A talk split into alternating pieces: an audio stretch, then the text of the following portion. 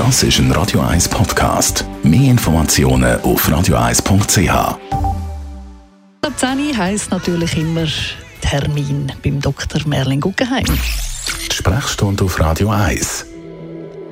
Pflanzen statt Pillen. Über das reden wir heute, nämlich sogenannte natürliche Antibiotika. Das ist zum Beispiel Knoblauch, Kurkuma, Bölle. Dr. Merlin Guggenheim, was ist tatsächlich dran an diesen natürlichen Antibiotikas? Also wenn wir mit den Lauchgemüse anfangen, Knoblauch, äh, Zwiebeln, Lauch, dann ist es so, dass die zwei Elemente haben, die sehr gesund sind. Das eine ist, sie enthalten Vitamin- und Mineralstoff. Äh, allerdings in Mengen, die dem Knoblauch dazu führen, dass man zum Beispiel den Vitamin C-Bedarf täglich decken müsste, 800 Gramm Knoblauch essen, knapp ein Kilo.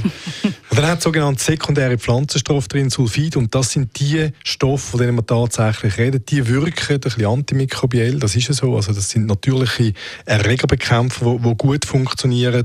Das sind auch Sachen, die möglicherweise uns helfen im Bereich der Krebsvorbeugung, äh, Krebsbekämpfung. Also da gibt es einen Haufen Sachen, die tatsächlich einen positiven Effekt haben und befürworten, dass man das essen soll.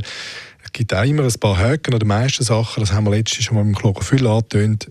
Je mehr man also der Knoblauch, das ist ja die Diskussion, schneiden oder pressen, spielt nicht eine Rolle, aber man muss etwas machen mechanisch, damit die Stoffe aktiviert werden, Nummer eins. Nummer zwei, nachher sollte man nicht mehr viel machen. Also je mehr man das kocht, desto mehr verliert sich bei diesen Gewächsen äh, die Wirkung, also wenn man Zwiebeln andünstet, so wie sich das gehört, anständig 20 Minuten und so weiter, bis weich und süß sind, sind die Wirkungen eigentlich meistens schon verflogen.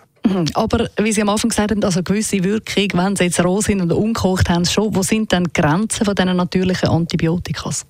Wenn man sich gesund ernährt, das bedeutet, dass man Lebensmittel nimmt, selber kocht und die versucht nach Möglichkeit, je nachdem, ob das Rezept das ermöglicht oder nicht, möglichst wenig zu verarbeiten, also wenigstens wenig zu kochen, zu dämpfen und so weiter, dann pflegt man insgesamt einen gesunden Lebenswandel, der einem hilft, Krankheiten so zu vermeiden. Das Abwehrsystem ist fit und so weiter. Jetzt, wenn man eine Krankheit hat, glaube ich nicht, dass die pflanzlichen sogenannten antibiotisch wirksamen Substanzen lange zum Krankheit äh, therapieren.